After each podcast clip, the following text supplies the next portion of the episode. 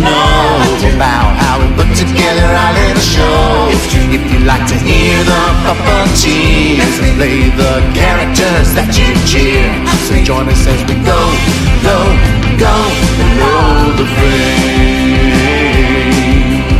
On this episode of Below the Frame, we're talking with designer, writer, director, the very funny Kirk Thatcher. He talks about Star Trek, Jim Henson, and of course the Muppets. Plus, we will be debuting a new segment on the show today, so get ready. It's time to go below the frame. Come on, let's go. Go, go, go below the frame. Welcome to Below the Frame. Hello. How are you? Uh, I am Matt Vogel, and it is so good to have you listening. And uh, today, you're going to need those listening ears because we are talking to a man who has done so much in show business, and uh, not the least of which is that he has been involved with Muppets since the late 1980s. He he is a veritable ball of huggable energy. Uh, huggable, of course, when we're not in a pandemic, but it is so good to get to talk to my friend Kirk Thatcher. Uh, he has had so many experiences that I've never heard before in this conversation, so it was a treat to talk to him. So, without further ado, let's go below the frame with Kirk Thatcher. Below the frame.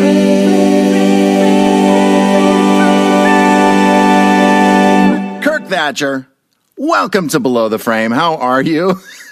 I'm, I'm very, I'm very good, Matthew. No, You are drinking from a, a tiki. it's a Gremlins tiki cup in honor Ooh, of puppetry nice. and things I've worked on.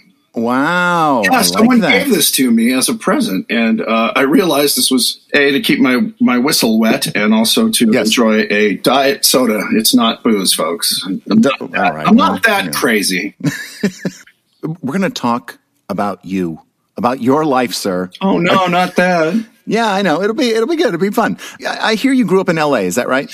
I did. I grew up in the San Fernando Valley, Van Nuys to be specific. Uh, and it's probably one of, you know, a lot of people say, how'd you get in the film business or why'd you get in the film business? And I think a big part of it was it was a job. I mean, uh, you know, I went to school with kids whose parents worked in it. My best friends who lived next door, uh, their dad was a composer who'd worked for Disney for years. Uh, he wrote scores and, and music for uh, like some of the movies like That Darn Cat, some of the other ones. And then he uh, had his own private or small post production facility where he did editing and, and wrote music and did sound, had guys cutting sound effects and sound. So I kind of realized not only my fascination with creature movies, monster movies, fantasy films, which I loved, and science fiction, was that it was a job. Like your best friend's dad could work in that business. So it wasn't, I'm always impressed with people, you know, who grow up like in the Midwest and, you know, become amazing sculptors, painters, puppet makers, filmmakers, where it's, it's people and most of them have that story. Even upstate New York, we're like, well, that's not a job. I mean, you're crazy.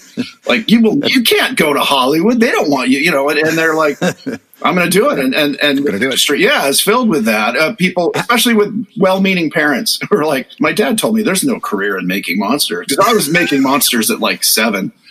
I was one. I was going to ask. You know, when did you think this was a job? Like really early on. Yeah, well, and Imagineer Disney was here. Uh, so I Yeah. wanted to do one of two things. I wanted to make movies with creatures in them, uh, and and all aspects of that, not just make the creatures. I wanted to make movies, all all of it. I loved.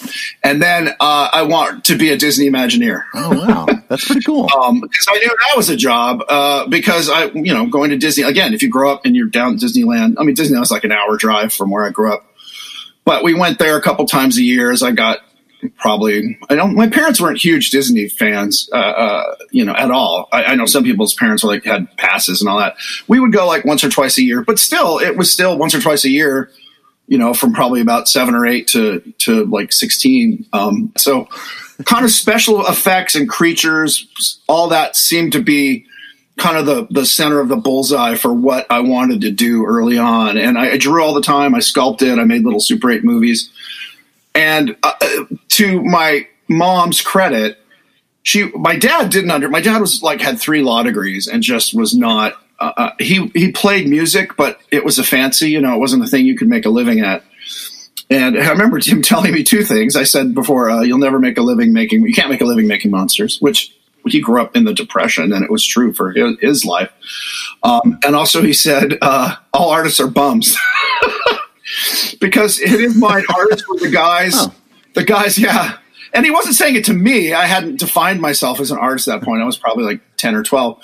But he said, because in his mind, artists were the guys in World War II when he was in France, in, in Paris specifically, sitting on the side of the Seine River with their you know paintings they were trying to sell for five francs of the Eiffel Tower or whatever, and they were in shabby clothes, yeah. you know, little Gitanes cigarettes, and and he just thought, well, that's an artist, and they all look like hobos and you know live this uh, bohemian lifestyle, and so. Uh, he didn't get me at all in that respect. He was very loving and supportive, mm. but I think uh, very much guided by my mother, who was a teacher, who wasn't artistic at all, but had taught artistic kids. In fact, she told me this story growing up that she had taught Walt Disney's nephew, and I don't know who it was. So he would have been in junior high in or elementary school, I guess, in the fifties.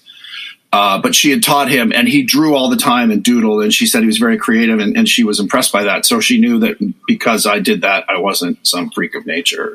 I mean, I think again, both of my parents had. Well, my dad had grown up in L.A. and knew he knew actors and movie people. And what he really uh, discouraged me from doing was being a, a, comic or a comedian. I wanted to be a comedic actor. I know you find that hard to believe.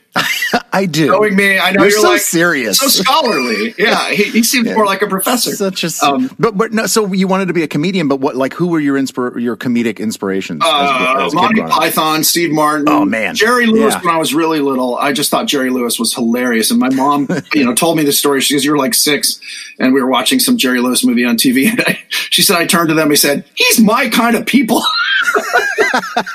that sounds about right. Yeah, yeah. I think it was like the Errand Boy or one of his earlier ones where he wasn't just completely annoying. Uh, wow. At least not to me. Um, so yeah, I would say Python, huge influence Monty Python, and then I, through them, like the gateway drug to Billy Connolly and Spike Milligan and the Goon Show and just British comedy in general, which was okay. My mom, I mean, my last name was Thatcher, and my parents were both Anglophiles, so my mom thought it was silly, but she appreciated the in, the intellect behind um, Python. So you were still, you were I was watching 10, 11, 12? Yeah, yeah, I was like, well, I was eight in 1970. So yeah, I was a kid, but I think I saw them around, yeah, I was about 10. 72 is when I discovered them. And then Holy Grail came out.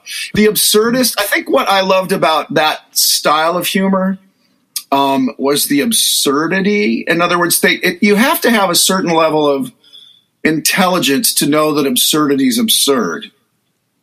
And I'm not saying I was particularly smart, but I, I liked that. You know, like summarize Proust. You had to know what Proust was, you know, or, or, or a bunch of um, Edwardians sitting around, you know, insulting each other. Uh, oh yeah, and there was such political right. stuff of the of the of the oh, day yeah. in England that yeah. that went right over my yeah, head. But I sure loved. They, would make fun of you, you know, know, Neil Kinnock. I'd be like, oh yeah, Neil, hilarious. Neil um, but slap him with a fish. Right. I'm on the floor. Or the silly walks. I mean, that's what I mean. They really ran. I mean, talk about a gamut. Oh, uh, man. From just complete silly walks to, you know, yes. the philosopher's song. I mean, th- and that's sort of why I love the Muppet Show, to, you know, be a little on point. The Muppets to me, I've always said they're Monty Python with puppets. They're characters, they're a troupe of characters that do that, run the gamut uh, uh, from. Uh, I mean, uh, the Muppets have grown much uh, broader in the sense of telling stories with you know kind of soul and meaning, which Python never did. Um, but the, the still they're they're the Muppet Show in particular, not the Muppets and, and Toto, because Sesame Street obviously has a lot more heart and uh, and um, sweetness to it. So I mean that's what's kind of great about the Muppets. It's a huge playing field, and and and you're not limited. Um, I think society or culture in the U.S. particularly has made them kind of child not childish but have put them in the bucket of it's kids entertainment. Kid stuff yeah. Yeah i know which is what jim never wanted yeah yeah right? i mean jim and i working together would would talk about you know oh that's what dinosaurs the last thing we're working on was dinosaurs and he said i don't want to be a kid show. I want you know big intimidating dinosaurs but with sitcom tropes of you know a mom and dad. And and he wanted to really and again being jim it wanted to be funny but also have a message and the message was dinosaur thinking leads to you know it, it, was a parody of people who are like we can burn all the coal we want who cares about the environment we're humans we're we've been here yeah. for a couple million years you know uh, yeah and in fact everything i worked on with jim was not kidsy it was not i, I didn't I, i've never felt I, I, mean, I love good children's entertainment, but to me, you know, a Pixar movie is good children's entertainment. It's not oh, yeah. a kids movie. It's just kids safe. And I think that's when the Muppets are the best. You know, That's their sweet spot.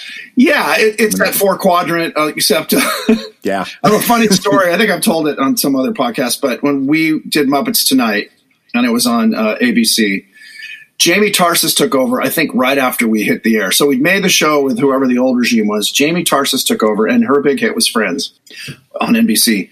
And so she called uh, Dick Blasucci and I in as the kind of, I guess, uh, writers. Um, and we went in and she said, you know, okay, so you've done the first season. She watched the show. She goes, it's fun, but how can you get males 18 to 35?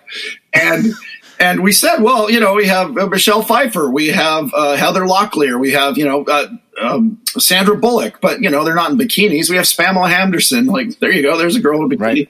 Uh, and she kind of went, uh huh, okay, okay. And we talked about guests that were going to come in the second season, if you will, the second half.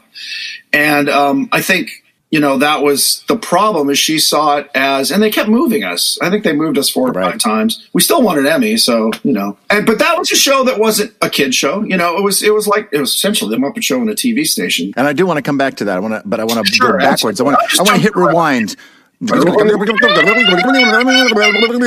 Uh, so too far.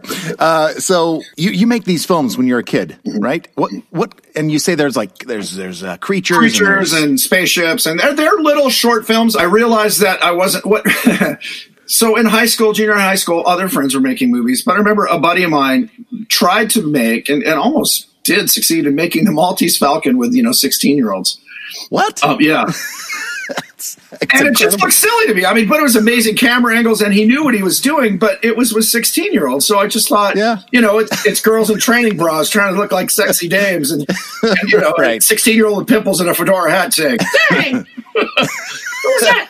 I saw you last night." You know, and it just it, it seemed silly to me, and I so I Uh-huh. just made movies about kids.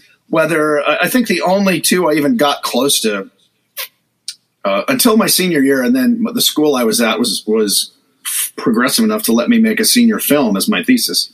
So I made a, a movie that was all the way through. But again, the, it starred a kid, uh, and it was about him uh, being up in an attic and finding this book and opening it up, and this wizard pops out, and and and it was very Monty Python because I knew. You know, I think it had to be a 10 minute film. This was like 12 minutes, and it was narrated because we didn't have sync sound. That was a big deal. So it was narrated and it was very silly, but it had special effects. It had miniatures. It had a demon with goat feet. Wow. Did you know how? I mean, were you just making this up in your head how to create the demon with goat feet, or Uh, did you there like was- have magazines? Yeah, or- there were some magazines. There was a thing called Starlog and Fangoria. I think were Oh, yeah. around in the in this. Well, I know Starlog was around in the seventies. I think Fangoria came a little later, but uh, there was uh, a couple really are. Again, growing up in Hollywood, there were bookstores and magazine racks that would carry. There was one called Cinemagic, which was literally a fanzine put out by. I still have them somewhere. Uh, put out by just guys like me who were a little older who made you know movies and they would share like i you know i bought a gallon of latex paint and figured out you know i could make a rubber skin with it and then he's like it didn't work really well so then i realized oh no you had to get latex a there was that and that was a great resource and also emboldened you to like okay i don't need a lab and, and a, a whole thing my mom was tolerant except the time i plugged up the kitchen sink with plaster uh, oh no! uh, I didn't realize when you wash it out, even though it's really watery, it will still gather in the trap and harden. So, yeah, it, it cost us like probably eighty bucks back in the day of get replacing the sink trap. But uh, so there was that, and there was um, people who did it. I met Craig Reardon, who uh, is known for doing. A work in Poltergeist, the movie um, was a Twilight Zone movie. He did uh, two creatures for that. He did the Dan Aykroyd. Want to see something really scary face? He did the uh, the Nightmare at Twenty Thousand Feet creature. But Craig was a local guy, and and when Cinemagic came out in the mid '70s, he wasn't a no name. And, and these articles he probably written when he was like 18, 19, and now he's like 25, doing you know actual things. But I looked him up in the phone book and said, Hey, I saw your article on how you made this little stop motion thing. And, and I just had some questions. He's like, Yeah, sure. And he was super helpful.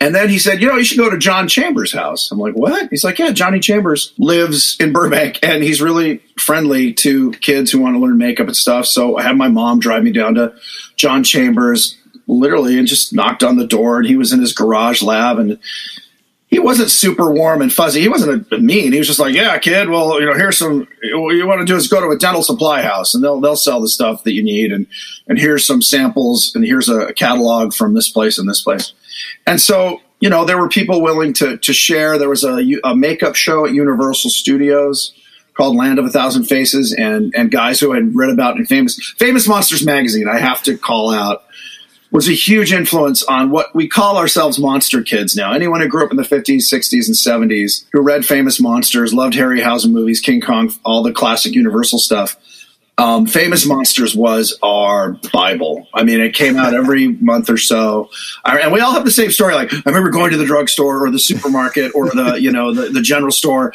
and seeing if they had it, and then you just pour over it, and it was just pulpy, you know, crap paper, black and white, and a color. These great color covers though by an artist named Basil Gogos, who sadly just passed away. But these amazing lurid uh, oil paintings of, of skull faces and King Kong and Dracula and and really you know good art, like really excellent oil painting. It just happened to be of you know horror movie stuff. And, and some sci-fi. And uh, this guy, Forry Ackerman, Forrest J. Ackerman, who was a science fiction writer, lived in LA and had this crazy house up in the Hollywood Hills. And so you could go visit there. So I met people there, other guys a little older than me who had done makeup effects. I said Craig Reardon. So it was in the air. And if you were nerdy enough to to look for it, you could find it. Again, if you grew up in Oshkosh or you know Texas, you were it, it, again. I'm so impressed with people who did that and then figured it out.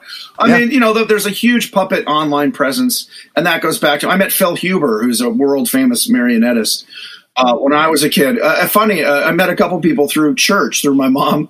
Uh, you know, very religiously, to use a phrase, going to church every week. And she said, "Oh, I met someone who was a puppeteer." I'm like, "Really?" You know, and that's how I got it. That's how I met Joe Johnston at at, at, at ILM uh, at that point. Um, but so there was a support group of like-minded, uh, you know, artists and creators, and they were always willing to share. And until Star Wars, and and then progressively after that, then I mean, still effects artists. I mean, if you see Dennis Muren or Ken Ralston or John Knoll or any of these guys if you're not at celebration or a big convention and you say, "Hey, you're done," you know, most nine times out of ten they'll talk to you because again, they're not. It's it's not like and they're minor celebrity like people like, "Oh, you're famous." I'm like, I'm. You know, if this is fame, and then I welcome it because I've seen what real fame. I'm working with Leonard yeah, yeah. and Jim. I mean, Jim Henson wasn't too bothered because he wasn't a face that was uh, well known. But working with Leonard Nimoy uh, for the couple of years I did, and then even just having lunch or dinner with him uh, in the after, like it's just it's really difficult to have a it's normal. A, it's a job all the time. Yeah. And I want to ask you. You, uh, you during may. this time. Please ask me. I'm going to ask you, like Matthew. During, during this time, uh, you you knew about Sesame Street, but you oh, were maybe a little you were aged out, or did you? It. I like the humor. I like the puppets in it, and then I saw you know some Muppets on Sullivan, so I made the connection. Like, oh, that's the same okay. guys. But yeah, Sesame. Uh, what I loved about it was the the multimedia aspect, the animation, stop motion, puppetry, and the puppets again you know, all the way through uh, Joey Mazzarino, who was running it up until recently, like it was adult friendly. I would say it's a kid show that's adult friendly as opposed to the other way around. It's funny, you know, the parody stuff they were doing.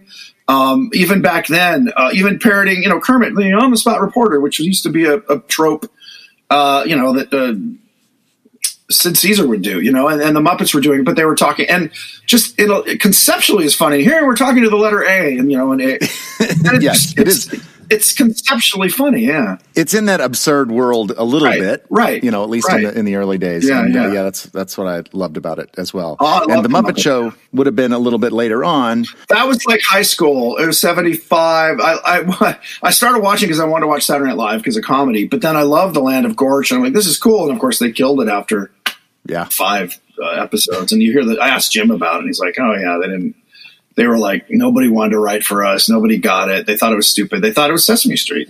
You know like why are we dealing with these sesame street guys? And and you know the, the, the, if you read books about snl and as a comedy fan i do the, the early days were brutal you know they were it was, oh, yeah. it was tough so being like you know jim was kind of a mellow beatnik you know i was like i love everybody and i've got a neat interesting conceptual idea and they're you know i'm sure they were like oh boy can't we you know and you have mr mike uh, what's his name mike uh, O- O'Donoghue. Mike O'Donoghue, who's like, you know, Yeah. stabs knitting needles into his eye and screams for Yeah. minutes.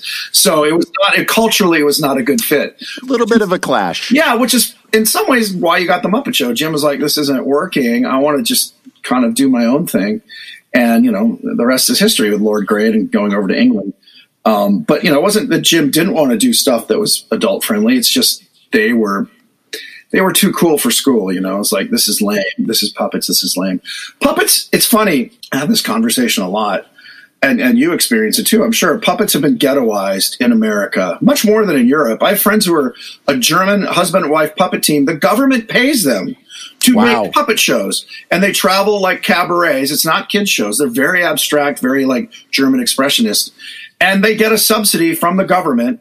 And then, so to do it, and then they, when they travel, they take a part of the door.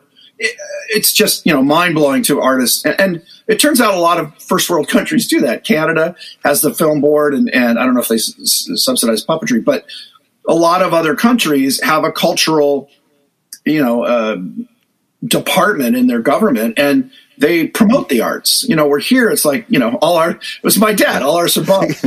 Yeah. Good, good luck. And then you know you get the NEA, and and they do support people who you know the lady made a cow dung painting of Mary or something. And I- so I get it's like wait wait my tax dollars are going to that, and I understand it, and it, but it's because art, particularly modern art, has been so um, rarefied. Like oh you know if I if you don't understand it then you're uncouth, whereas uh, and arts as entertainment, like what we do, puppeteering and filmmaking and, mm-hmm. and plays and theater, is is considered in a weird way low art. You know, it's Do you think now? I mean, nowadays, I, it's just there is so much of it, and anybody can get on the internet and do their show, Yeah. their podcast, their their YouTube channel, their whatever it is. of entertainment, which is great, but it's also, uh, as a friend of mine who is a computer engineer up at ILM, used the phrase signal to noise ratio. It's like there's, it's a fire, you know, YouTube's a fire hose, and there's great stuff on it, but you know, it's Yeah. all, it, it's all either they get picked up by a major corporation and they spend tons of money and time promoting it so they can recoup their costs and then make money, or it's word of mouth. You know, I found two shows recently through word of mouth, Letterkenny which just was picked up, and then another show I heard about through Australian friends called Aunty Donna, and I'd seen a couple YouTube videos, and they were sort of like an Australian Monty Python, and then they got picked up by Netflix. So you know it, the YouTube route works, uh, and there's you know YouTube sensations. I guess Justin Bieber and uh, Ariana Grande kind of came out of that. So in some ways, it's exciting in that kind of anyone with a phone and an internet connection can can make content. It's possible. It's possible. But it, how do you cut through that, like that noise? How do you cut Well, through and rise above? I, I say marry someone who has a good steady income, and you can. There you go. Because that's the hardest thing. People are like Kirk. Why don't you do your own show? I'm like, I'd love to, but how do I make money while I'm making the show? And you know, Right. and put it on YouTube where you don't make any money until you have three million viewers. So uh, you know, I should uh, if I if I had a time machine, I'd go. Don't buy a house. Save up all your money and and just rent a studio space. You know, because. Uh, but even even Lucasfilm ILM uh, shrinks and grows with projects. You know, it's but that never surprised me. I always knew it was a, a gig economy. You, you mentioned ILM, so let's talk about that. I met Joe Johnston, just to backtrack a little bit. I met him when I was 14, 15, right when Star Wars came out. My mom came home from church, said I met this lady. Her son worked on Star Wars. Turned out it was Joe. He was very gracious, gave me a tour of ILM, which was about a mile and a half away from my house. I said I could have ridden my bike. Oh my there. gosh! Yeah. So again, just you know that that's just luck, dumb luck. Um, and he was a lovely guy, and and he was an amazing artist. And so he gave me a tour, and I showed him what I was doing. And he said, "Well, you know, keep doing that. Learn how to draw, learn how to paint and sculpt, do all the things you're doing." Because I said I want to work. You know, I want to work with you guys at some point. Mainly because I thought, well, God, next summer I'll just go sweep the floors and suck it on. Of course, within a year they move up to Marin County, San Francisco, and so getting a job there to make coffee or whatever to just kind of be an apprentice, you know, goofball, didn't happen. But I kept making my movies and sculpting. Like I said, I made a senior thesis film. I, I made creatures. So that summer after I graduated, me and some friends, my next door neighbors, whose dad was in the film business, we took a road trip to go up to San Francisco, and one of the goals was to visit the new ILM. So Joe again very graciously gave us a tour on a Saturday, and we got to sit in the model shop where all the, you know the Millennium Falcon was and the Death Star. So at this point, all they had done was uh, well, Star Wars and Empire, Okay. and they were starting on this movie that they couldn't. I remember I saw stuff that I learned later was from Raiders of the Lost Ark, but I didn't know what it was. They had GI Joes dressed in army military stuff. They had a couple heads uh, of people screaming. And I just, you know, you, Ah, you don't know what so cool. Yeah, and they had a dragon. They had these really cool dragon, little stop motion dragon puppets, and they just said, "Oh, that's for a project we're working on." But you know, don't say anything. You weren't supposed to see that. Um, so I gave them this creature I'd made, this kind of fat goblin. He actually looked very much like the Troll King from uh, the Hobbit movies, the big fat one that uh, Barry Humphries voiced. Oh no, you know. So he had a big goitery. He was fat with a chin, uh, you know, beady eyes and a big belly and saggy boobs and little horns. He was this demon for a, another friend's short film we made. We almost burned down my parents' garage. Oh God. We, we did a fireball gag where we soaked a steel wool and cotton ball, just balls, soaked it in, I think, kerosene or alcohol, and ran it on a wire. So the demon would hurl a fireball. And Super cool. yeah, super cool. you know, stupid teenagers. So we lit it on oh. fire, and you know, my friend was like, "Oh yeah, it's not." I tested this outside, and only the flame only burns like this much, which which was true. But of course, it hit the ground, and then the the liquid just spilled Oh. out and created this puddle of fire. Luckily, it was a cement floor garage, and we just kind of went, "Ah, shit," and opened the door, and because we had the door closed, so it would be, and we smoked it up with a smoker.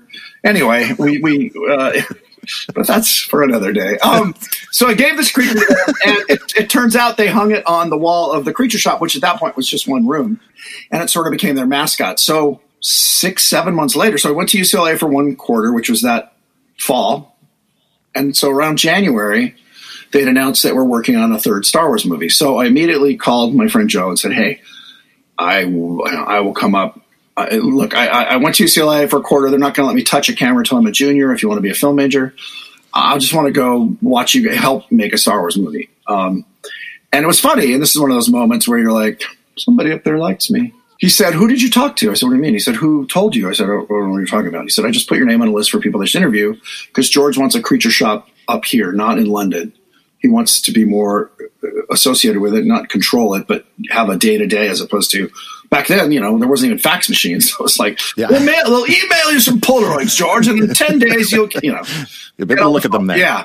So uh, they were building this creature shop, and I had all the commensurate skills to. I could mold, cast paint, mix rubber paint, cast rubber. So I got the job because I was cheap, and I would move to Marin County. Because the other thing is like, well, why didn't they hire Rick Baker or Stan Winston? Because they didn't want to move to Marin County, and George was notoriously um, thrifty. um, he, he was like, "I'm not going to pay you twice," you know, and, and I get it. That's he he he didn't lack for getting people to, to work on it. Uh, Phil Tippett was already there, and and and Ken Ralston, those guys, but but they hired me on as the first official creature shop hire for Return of the Jedi Wow. which was Revenge of the Jedi at the time. So then set up the creature shop, just mold cast painted pretty much every creature except Bib Fortuna, Jabba, and the Ewoks. But then I went on location and took care of Ewoks for weeks in uh, in the forests of Oregon uh, or the forest moon of Endor.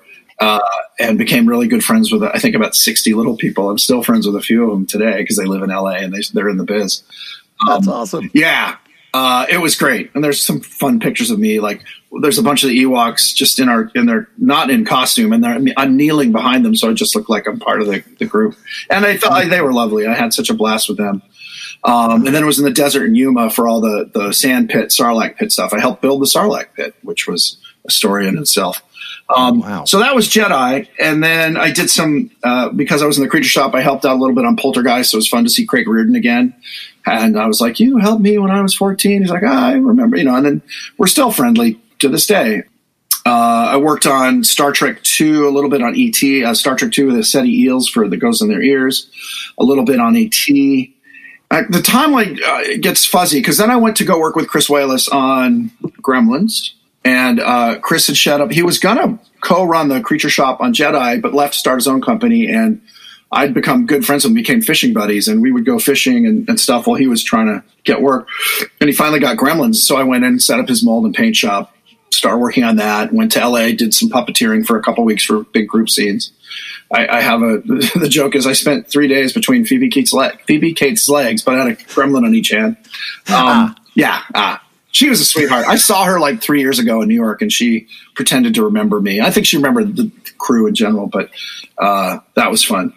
Uh, so then did Gremlins. So there was some puppeteering, but it wasn't. That was my experience up until I met Jim and started working with the Muppets. Was what I call creature puppeteering, which is you know, and Gremlins was the most Muppety of any. Most of the time, you're pulling a cable, working RC, or just you know keeping the head alive. Like I puppeteered the um, dog, the Klingon dog in Star Trek Three. So that's what I'm saying. The timeline gets fuzzy because I worked on Star Trek Three, helping to mold and cast the worms that come out of Spock's coffin and there's a picture of me in Cinefex. I think it's the only picture of me in Cinefex where I'm in this Tyvek suit because this thing was covered in slime, methocel slime, and I'm, I'm puppeteering this worm as Christopher Lloyd is strangling it. Um, there's me and two other people. It's not me alone. But anyway, so I was puppeteering then, and then I don't care about those other people, Kirk. Yeah. We're talking to you, and I want to hear your slimy my worm story. story. Well, and then it gets better. So the dog, the lizard dog that was in Kruge's, uh, in the Bird of Prey uh, command center next to his chair, that was my arm was under the chair. You wouldn't understand, Matt, because you guys are Yeah, I have no idea what you're talking about. you talking know, about. puppeteers are treated like royalty at the Muppets. But I was Right. stuck under a chair. They cut a hole in the side, so my right arm went outside this hole, and they had to put the dog on me. So I'm to back up a little bit. So I'm cramped under, looking at a monitor, and just basically keeping him alive, panting, and you know, if there's an explosion, I you know look up and just kind of do that, um, which was fun because here I'm on the set working with Leonard Nimoy. I, I, I think I said three, two, you know, he said three words to me about like move your hand or something. We we weren't at all acquaintances. That I was just part of the crew, but he was nice. So then I storyboarded it and I designed the creatures for a movie called Cat's Eye, but Carlo Rambaldi was going to build it, so they didn't use my, he didn't want to use my designs, but the produ- director hired me because I got along with him. I get along with people, it turns out. That's I was cool. learning about directing by working with the director directly, storyboarding, and then I went back to UCLA. So I did rock videos for about nine months with David Fincher. We did, uh, I think, four or five Rick Springfield ones. The most notable that has creatures in it, not necessarily puppets, was a Rick Springfield one called "Bop 'Til You Drop." There's, I know that song. Yeah, Yep. there's an alien lizard king. That was me in that suit. There's a whole story about that, and there's some Oh weird, gosh. kind of bald uh, Frankenstein things with no face, just rotting teeth that I designed. And then Tony McVey, who I knew from who sculpted on Dark Crystal and worked on Jedi, uh, sculpted. Yeah, I know. It's just, and again, this is all from 1981 to 1985 or 84.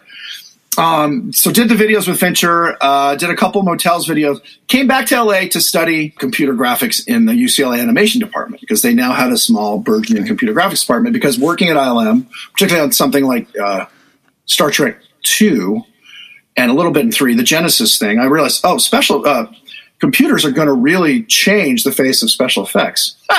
that was so prophetic. Really Um, were. It really was. Uh, so I said, I'm going to go back and learn. Well, again, my frustration was you're working with like Ataris or very, very simple computers where you're like, you know, you spend like three months making a ball go. boop. I was like, it's cool, but I was uh. spoiled because you know I, they let me play with the the supercomputer art stuff they were doing at ILM. Play me going in and just they wanted artists to use it to see how it was as an interface, the GUI as we call it. So while I was there, uh, one day the TA, who was a really nice guy, Phil Denzel, came in and said, "Hey, we just got a call. They're looking for an assistant for Leonard Nimoy for Star Trek Four. Uh, somebody who knows special effects and filmmaking and has like an artistic background." And I was like, "Well." Present. I, I, I, yeah, I worked, I worked on Star Trek two and three. I, I was on set with him on three. He wouldn't remember me, but so I went in and had an interview. We hit it off like a house on fire. Like I said, I get along with people. Um, uh, I think because I have no shame. In other words, I'm like, I don't know. That's cool. You know, I think yeah. Uh, my mom was an enthusiast, and I was raised. Enthusiasm is a natural state, and I'm always shocked when I meet people who are introverts. And you know, I'll say, yeah, this, you know, especially people giving a tour to like the creature shop, or just you know, they've come to visit a Muppet set. I'm like, oh, this is, and they're kind of like, oh, cool. I'm like, oh my god, Yeah. were me, I'd be like, that's so cool, you guys. So it is funny. I've, I've learned to be like, oh, they're not jerks. They just It's just inside. Yeah, it's, out. I had it people tell me, "Oh my god, my I was you know this close to like losing, uh, becoming incontinent, but I didn't want to embarrass myself." I'm like, it's weird. So some people think showing your true inner feelings is embarrassing. Where for me, it's like, why wouldn't you? And again, I that's credit, part of who you are. I credit my mom with that because my dad was not an enthusiast. He wasn't. He was just very stern, or not stern. Just. He wasn't angry. He was just very. He was a lawyer. And he had that very, mhm, very thoughtful. He had a vocabulary like a, a, a scientist. He was a really smart man. Um, anyway, so I had that great combination of smart on one side and enthusiastic on the other.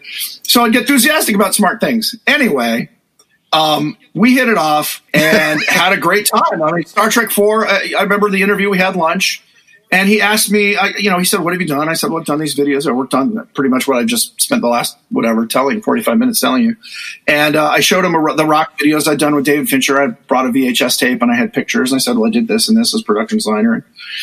And and he said, and he asked me like, "Well, like." Did you, you know, are you are you a fan of Star? You know, Star Trek. I said, yeah. I grew up. I loved it as a kid. You know, I, I bought some of the novels. I, I wrote a letter to David Gerrold when I was like thirteen because he he wrote the Trouble with Tribbles for you guys who Yes. don't know. But uh, had a, a knowledge of Star Trek. Knew, and, and I just left ILM within a year. So he he said he'd been frustrated with uh, the special effects portion, particularly, and some degree the art department on uh, Star Trek Three, his first directing uh, job.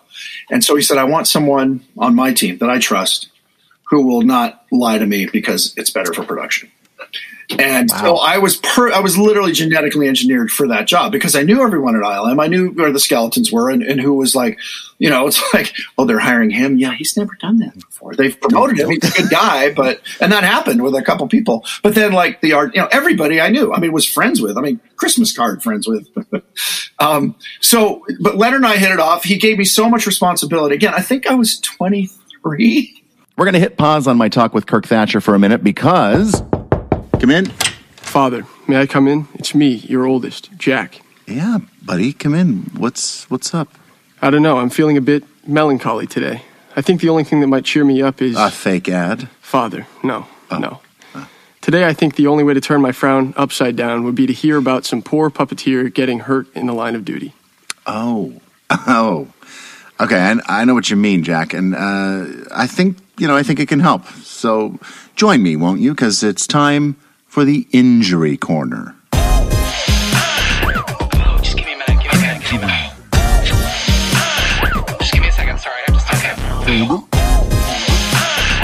I have to stand up. Okay. Let me just walk for a minute. Let me walk. On this installment of Injury Corner, we're talking with Alice Dinnean.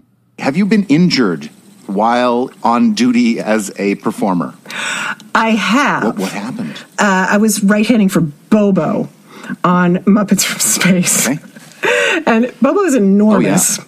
And and you have to kind of get in and under there along with him. And he's so big that he has these flexible uh, plastic bars that go from basically a, a belt on Bill's waist up into Bobo, and they help take some of the weight. And when you're right handing for him, you're right up in there behind and hiding and down there.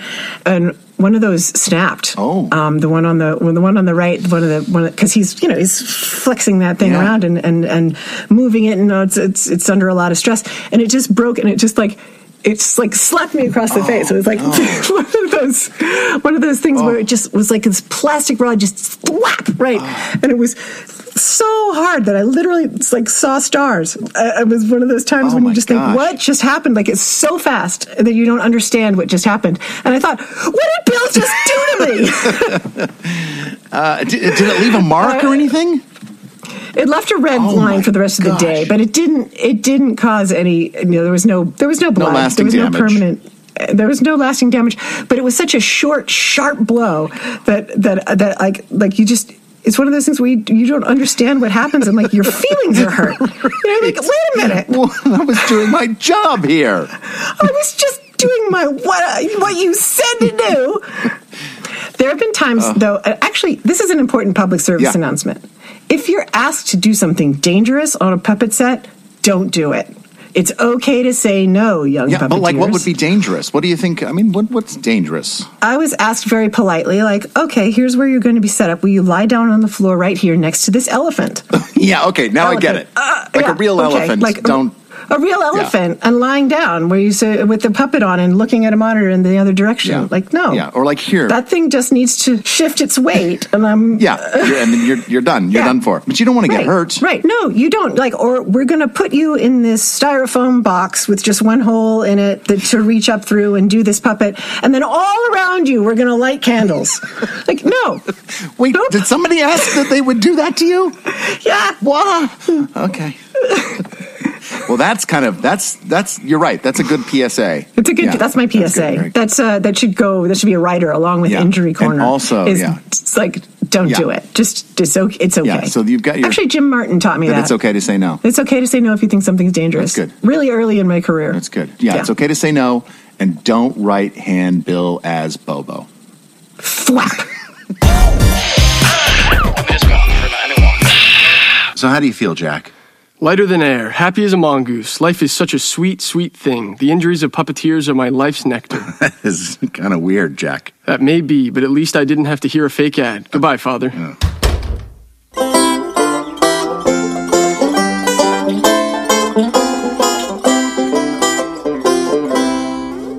We're back with Kirk Thatcher, and we were talking about his experiences working with Leonard Nimoy, who, of course, played Spock on Star Trek. And Leonard said, "I want to make you. Um, I wanted to make you associate director, but uh, the DGA won't allow that. So, are you okay with associate producer?" I'm like, "Dude, you could call me Skippy the Peanut Butter Boy. I'll, I don't care what the title. Is. I mean, I thank you so much, but yeah, Yeah. that's great."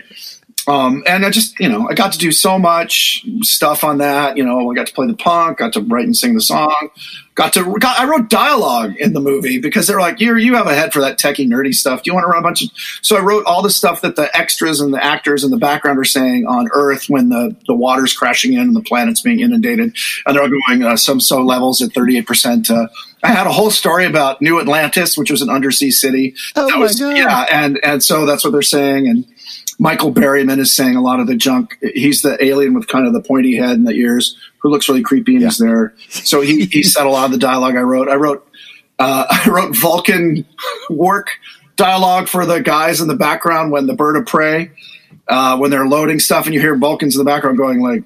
You here, whatever they're saying. And I said, I told Leonard, it's a cross between Welsh and Hebrew. He said, Yeah, perfect. I read it to him. He goes, Yeah, yeah, don't say that word, but the, the rest sounds good because there wasn't the Klingon dictionary then, or a Vulcan one. I don't think there is now. Um, I got to be the voice of the computer. I wrote all the questions that the computer asks him.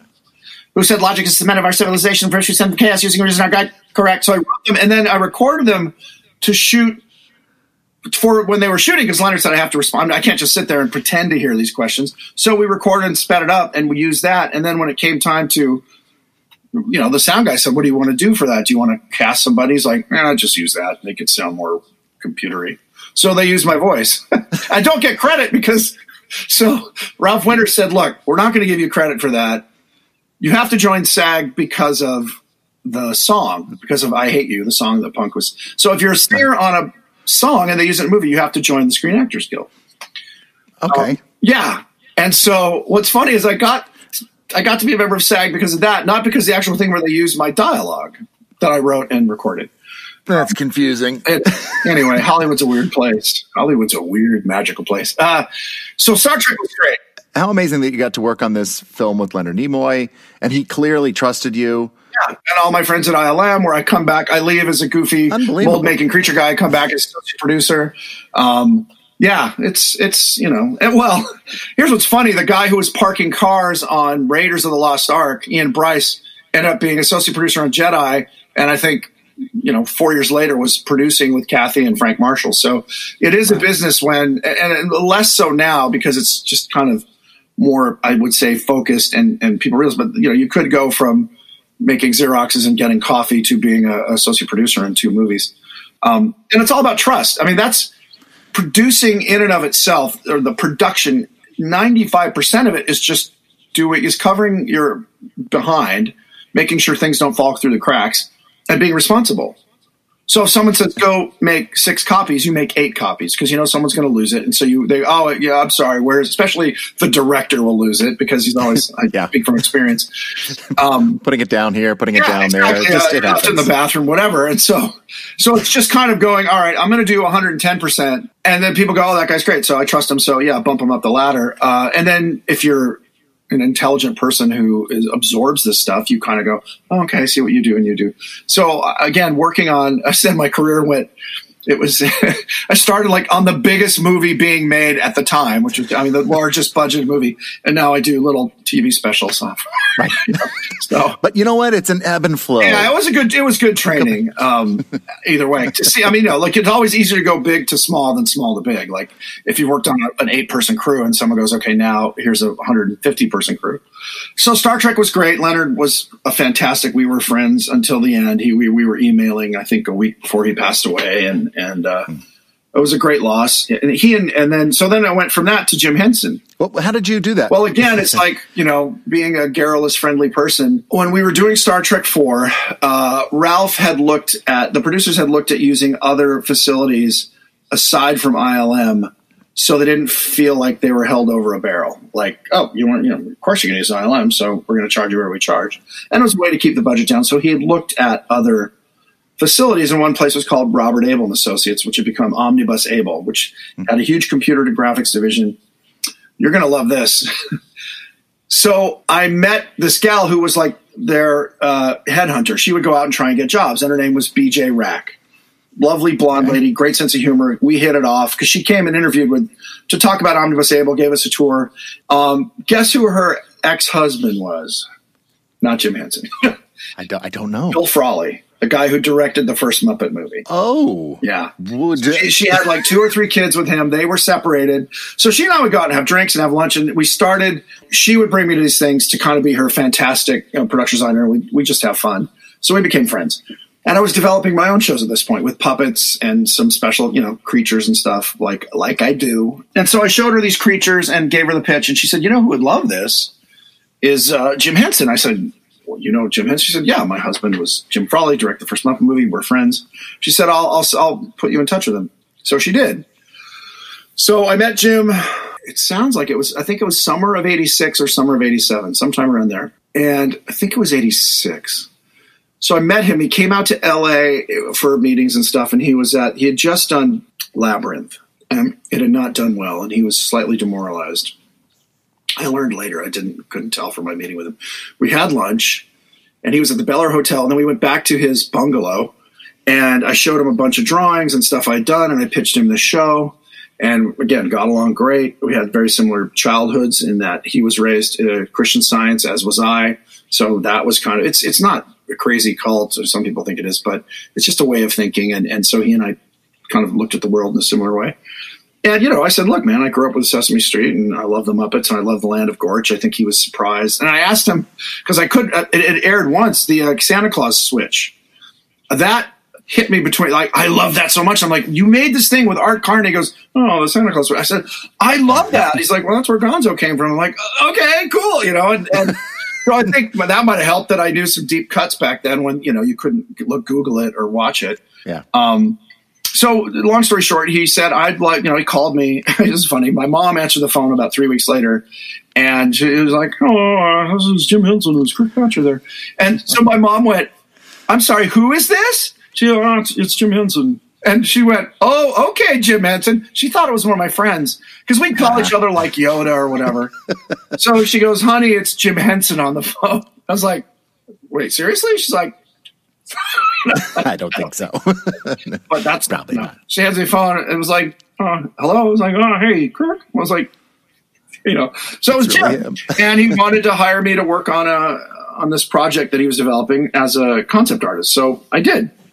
I flew out to New York, I think, for two meetings, and then I'd go home and do a bunch of drawings, and then FedEx them or whatever it was back then to to New York, and uh, worked with Michael Frith. I met Jerry Juhl, and these the uh, Bill Prady was there, who went on to create Big Bang Theory, and Frank. Well, Frank really wasn't in these meetings; these were kind of conceptual meetings. Frank was off being a movie director at that point. Um, yeah, so I started working long distance. It, I think he flew me out like four to six times over the next year. And then in the fall of 87, they sold the Jim Henson Hour. And they asked I'd be interested. And I said, yeah, but you know, you're going to have to move me out to New York. And they helped me find an apartment in the Upper East Side. And so I started working in the puppet shop. They, they didn't have me in uh, 117. They had me in the puppet shop because Jim wanted me there. He felt there was a friction between he and the shop and the shop felt like they were the I mean, they even described themselves. I forgot if it was Eddie Christie or one of them was like, "We're the you know we're the ex-wife or we're the you know we're the redheaded stepchild."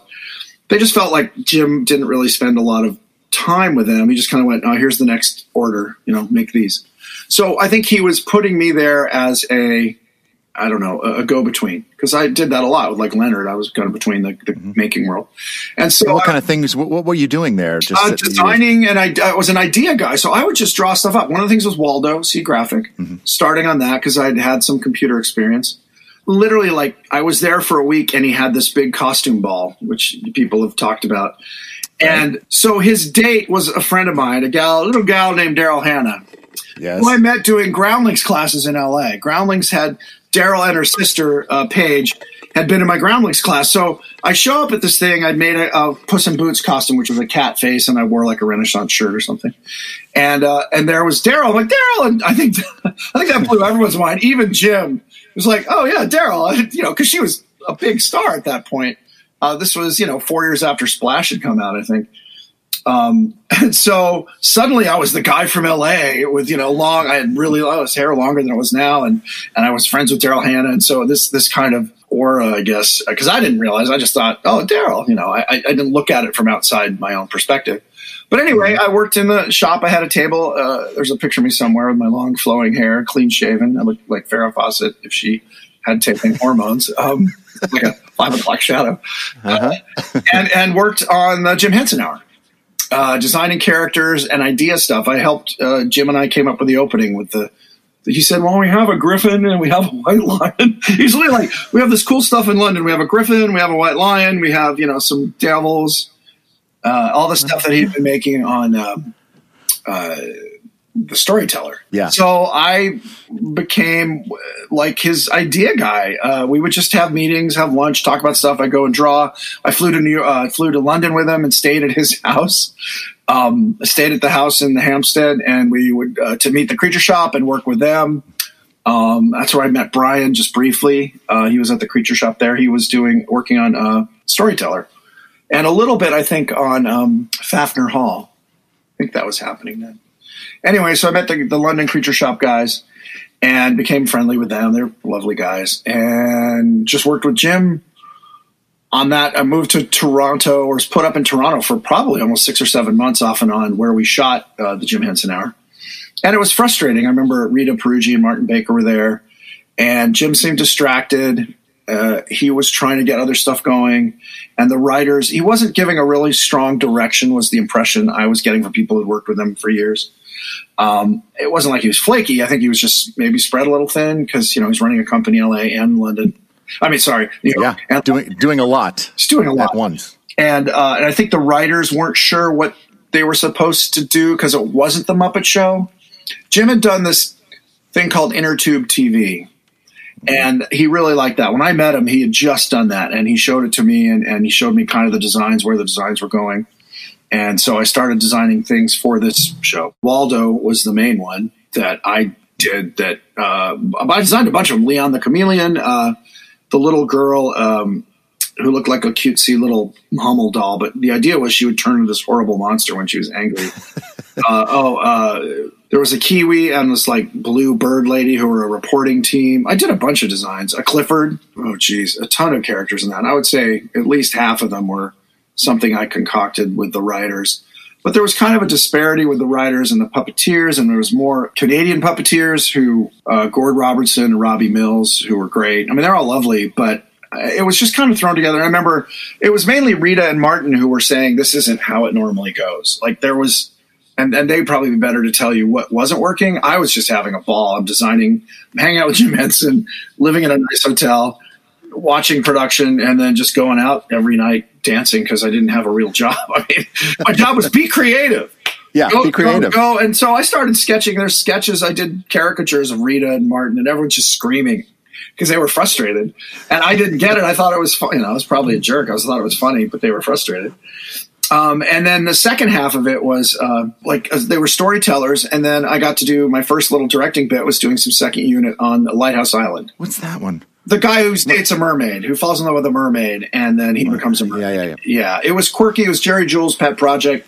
It got kind of beat up uh, by the network and what they would like and what they didn't like. Remember, Jerry was frustrated.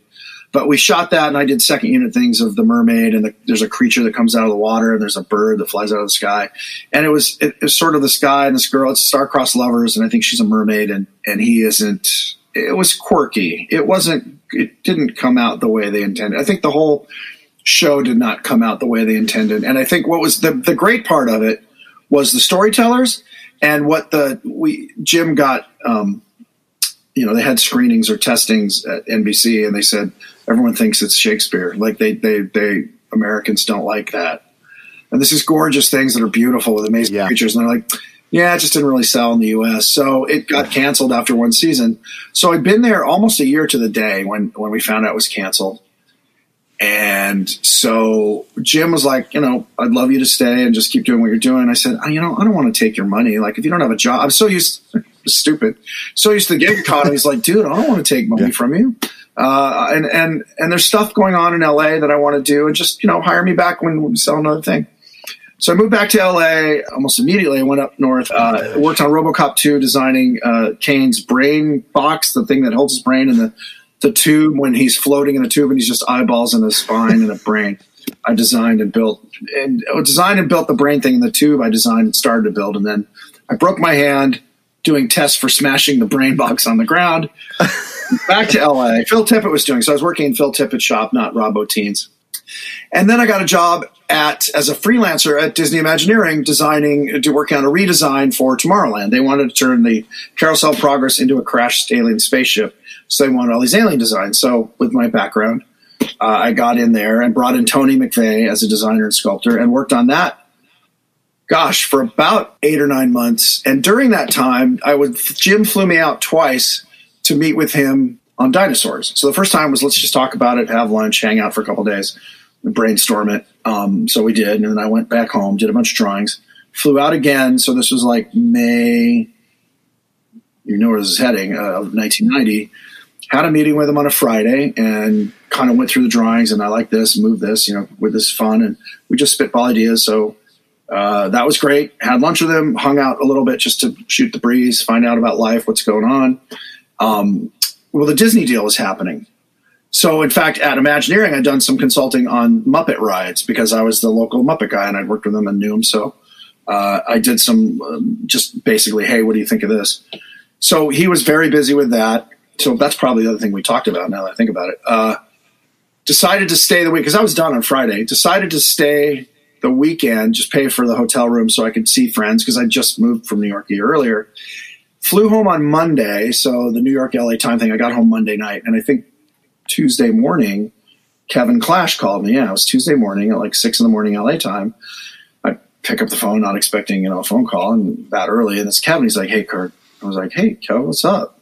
He's like, "Are you sitting down?" I was like, "Yeah, well, I'm laying down in bed." It's like Jim. Jim died last night, and you know suddenly your tone goes, "Wait, wh- what?" I thought he'd been in a car accident. I said, "What?" I just saw him on Friday. Like, I mean, you know, he said, "We don't know. It's this thing." They said it's some kind of pneumonia. So I literally just my suitcase barely was unpacked. I just threw everything back in, booked a plane back when you could book a plane and walk onto it, and flew back to New York, and was there for about ten days, staying with uh, uh, David Kissinger, Alex's uh, boyfriend at the time, and uh, just was involved in all the ceremonies, and just kind of everyone had to come together. Like there was no plan; it was just we all had to. People from London, we were all just there, you know. So that was surreal. It was kind of amazing, and it was such an outpouring of I mean, you know, the way Jim ran the company was you worked with him, and I've said this, and other people have. You never worked for him, so it was like a family reunion that you never wanted to go to for that, or at least for that reason. But it was amazing, just the love and the support, and everyone just kind of connecting all around this guy that we. And some of them hadn't worked with him since like the early '70s. You know, there were people there who hadn't worked with him for 20 years, but uh, writers from the Muppet Show in England were there. Um, I met a bunch of people I'd heard about and never met, and so it was amazing and and awful. You know, it was just that it was just that kind of all emotions running at once. So you can't say it was sad. Obviously, it was sad, but it was also amazing and great. And you know, and and we all pulled together and th- put together this uh, memorial service in five days, and and uh, yeah, it was horrible and wonderful. And then we sold dinosaurs, and then and then like go back to L.A. and the Disney deal was still going at that point, and ABC was part of Disney, and so uh, we went in and pitched dinosaurs. I, I had done uh, full. They brought in uh, two writers, sorry, uh, Bob Young and uh, Michael Jacobs, and they worked with uh, Alex Rockwell. Now he was Jim's assistant and kind of development person, and we banged out the idea for the show. They started writing, and I started designing. So I did a bunch of, I think, eight or nine full color renderings, and we went and pitched it. And I think by that early summer, June maybe, we sold it. I mean, we, I mean, we walked in the room with Martin and Brian and Michael and uh, you know, like in Alex. I think there was like ten of us, and we did this whole dog and pony show. And Michael pitched the show, and I held up the drawings, and we talked about how Brian was like, "Here's how we do it using the Teenage Ninja technology." And, and they said they bought it in the room. They went, "Okay, great, we want to do this." And we're like, They bought it in the room. And now room. you've done a lot of pitches. after the fact. How, how many pitches have you done where they bought it in the room? Oh, that's like saying I won the first lottery ticket I bought. I won. You know, it, it never happened. I know. I, I mean, that, It's it never, it's It never such a unicorn that there's stories of it. Everyone has their, I sold it in the room. But this thing was, we sold a thing that we had never done. And in my we, I mean the company, they'd done Ninja Turtles, but that was a movie shoot where Yeah. you could be down for half a day and like, well, so these things had to work. So I remember Martin Baker and I were walking out and I look at him, I'm like, oh my God. we actually have to do this.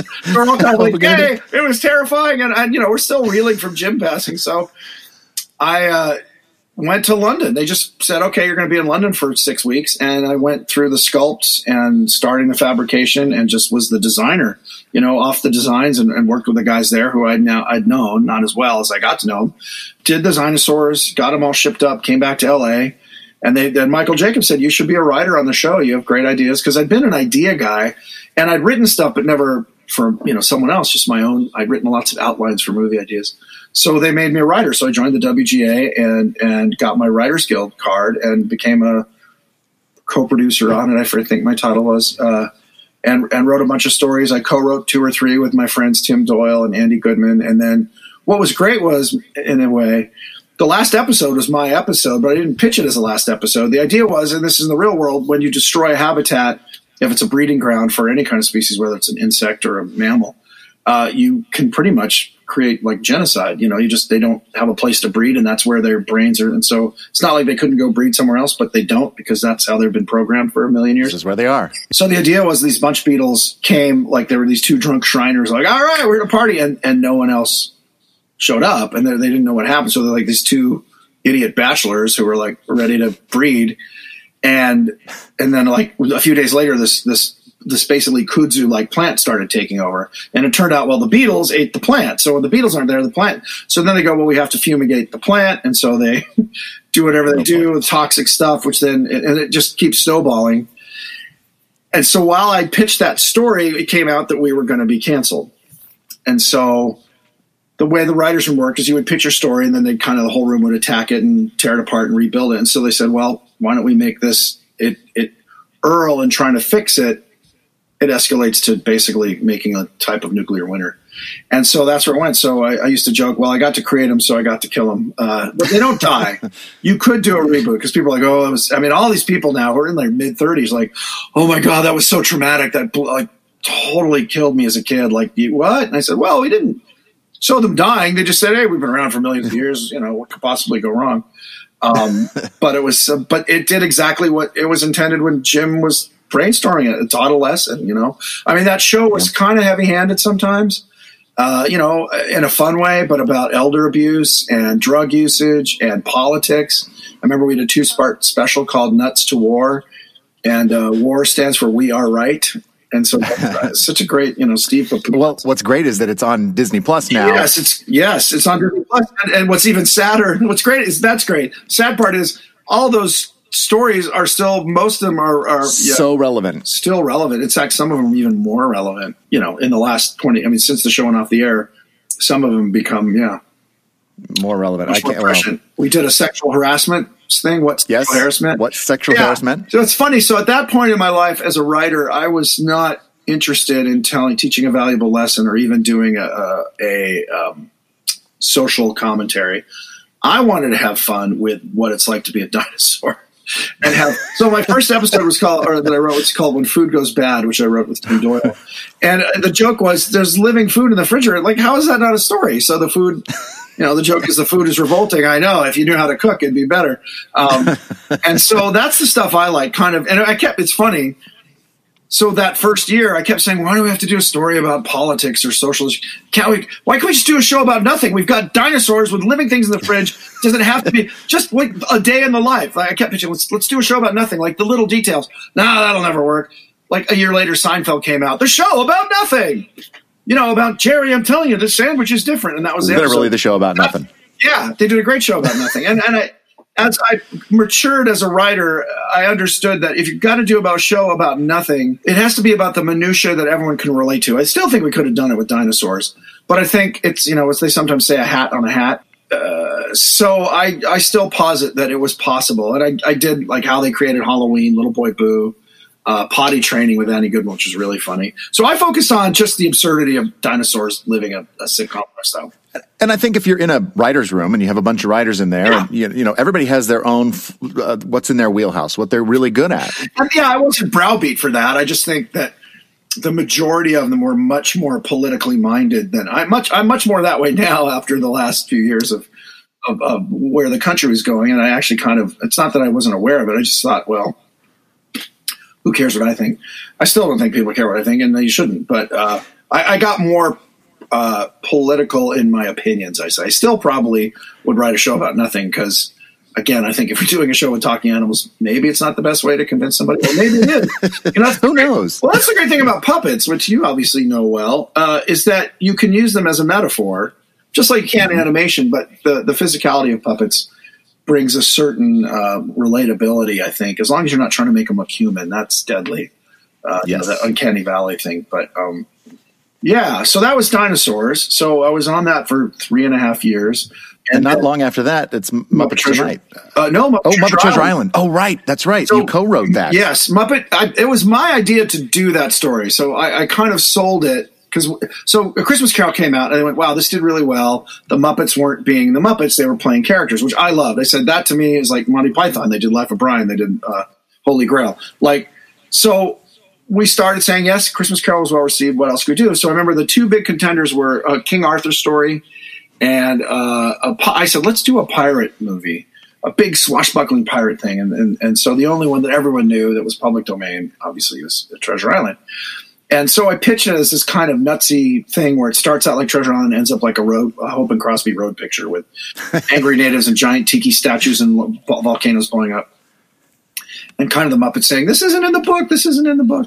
Um, and so we sold the idea t- internally, and then Jerry and I think then they I was not involved, but Brian and Alex whatever pitched it to Alex Rockwell and Brian Henson. Sorry, I just used first names. Yeah, yeah. Uh, pitched it to Disney because they now had this deal after Christmas Carol with Disney, and, and Katzenberg was in charge of that.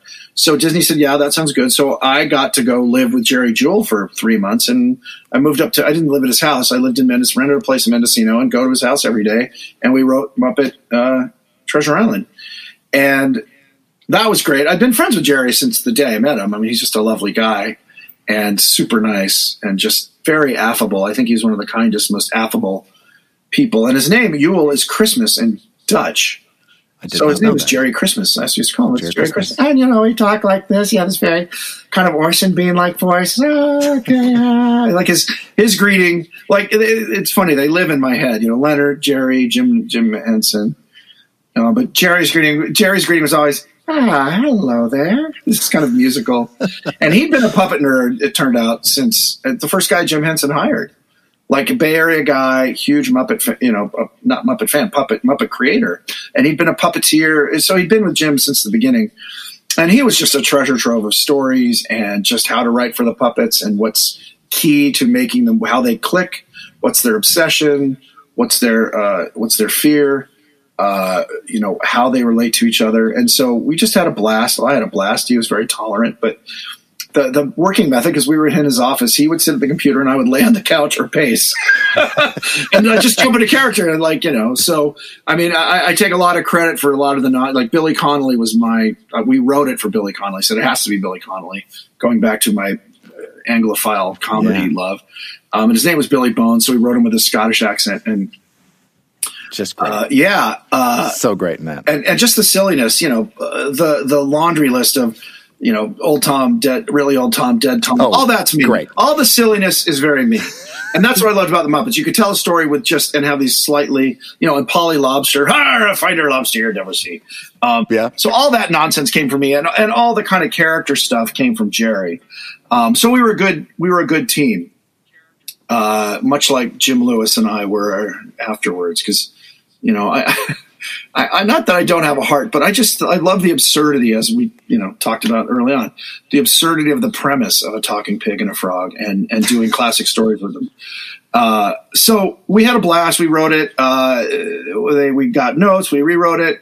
Uh, they hired James V. Hart, who was known for taking classic literature and turning it into movies. He came in and kind of took it back to, especially the second act, uh, more of the original Treasure Island uh, story. And then Jerry and I had the final crack at it to make it silly again because he made it a little too, like I kept saying, like this, kids aren't going to go see this to learn a thing about loyalty and all that. That's that's there, but I mean that's uh, like Cabin Fever was totally me. So, so because in the book they hit, the, like, I think it's called Clad in Irons, where there's just no wind and they're sitting in the middle of the Atlantic Ocean nothing's happening.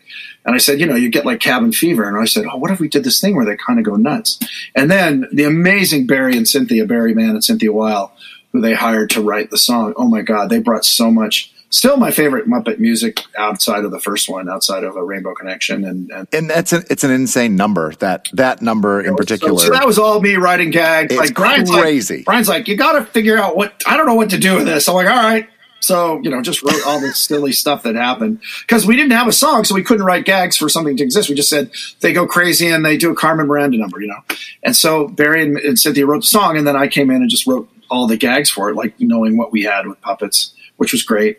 And it was so fun to be on that set. Those sets were amazing. Those were the biggest Muppet sets they'd ever made.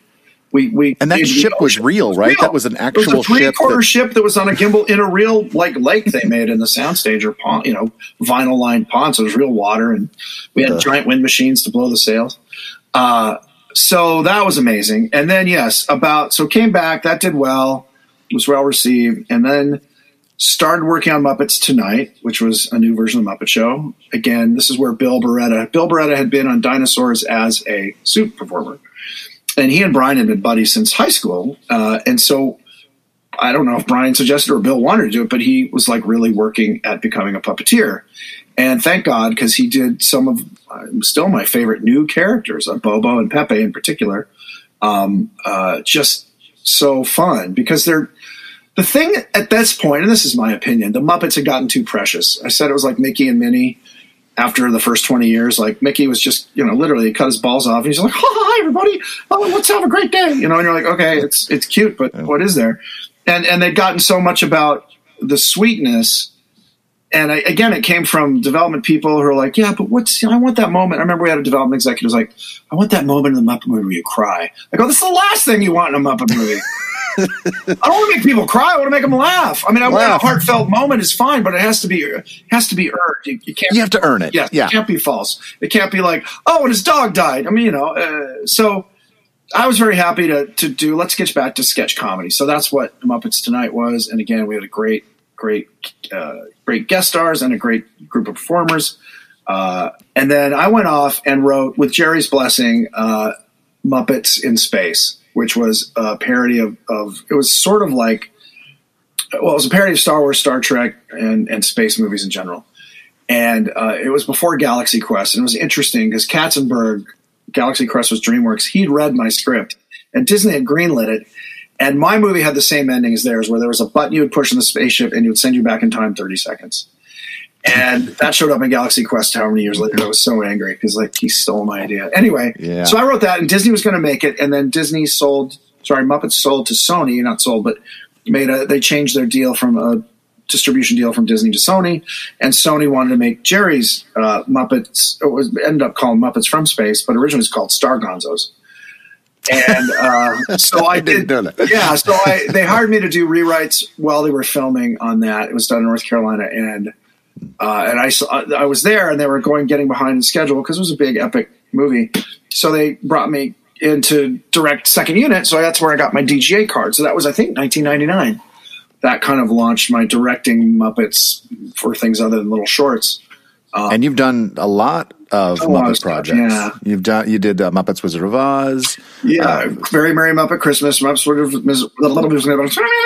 and Muppets Wizard of Oz, uh, Muppets Letters of Santa, a bunch of the viral videos, Bohemian, Oh, yeah. Bohemian Rhapsody. uh, including Bohemian Rhapsody, which, by the way, I checked today, It's like a and that was that's 11, 11 years old. Do you do you know that? Uh, and it has 107 million Yeah. views. What's amazing is it's actually more because there's like other channels. know. So, so it's like 120 million people have seen it.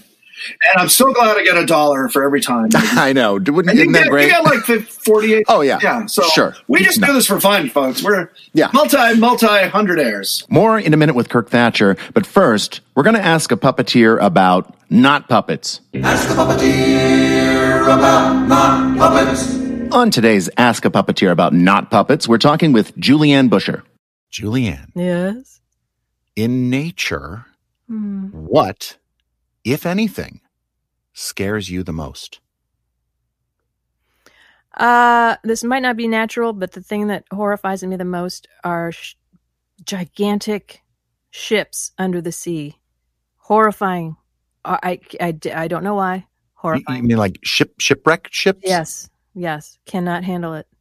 So, have you seen them, or just Uh, the idea of them? I think it's just the idea of them, but I cannot go near giant ships in shipyards. Um, and I cannot go near the big wooden um, maiden heads. That's you know, so, I think they were Yeah. in, in um, Melbourne. I think there's like a row of them in town. Cannot go near them. I have no idea. Too scary. Ah, I don't get it. I don't. Too scary. Okay, that's good. Isn't that weird? I, I don't know. That's not weird. No, I mean, I think there's, uh, there, I think that's, I mean, I wonder what that stems from. I wonder where it comes from. So yeah. But that's a very cool answer. Now back with Kirk Thatcher. Let me ask you this, Kirk. What do you think makes a good director for the Muppets? patient and not with the performers with the process it's it's funny and I, this frustrates me no end. People are like oh, you got to get like oh you're a puppet director. That's like saying oh you directed star wars. Because you're everything is a special effect. There is no easy shots unless you're working with people and it's a person sitting in a chair. Okay that's our easy shot. Everything else especially now with green screen and all that uh, so patience understanding physics understanding what a puppet can and can't do uh, it's probably why I do more a lot of writing because they just say, well, he knows. You know, I always say a puppet running down the stairs, picking up the phone, or picking up the phone, dialing and talking.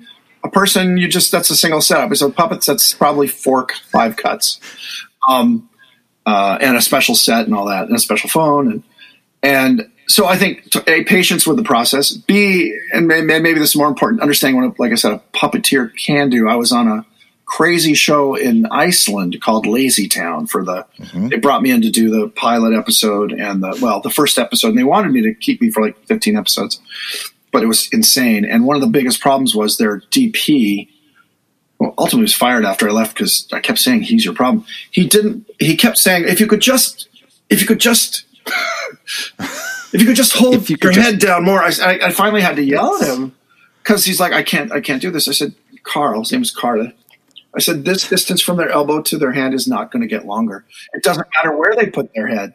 It's attached to their shoulders. They're not, they're not giraffes. Like it's, it's not. And he just would be so frustrated. I said, it's going to be, you know, if we're lucky, just below your chest shot, especially wide shots. And I said, but he goes, oh, there's all that headroom. I said, yeah, welcome to puppets. Like that's It's just a different way of different way framing. And what's funny is I kept saying is like, well, nobody cares.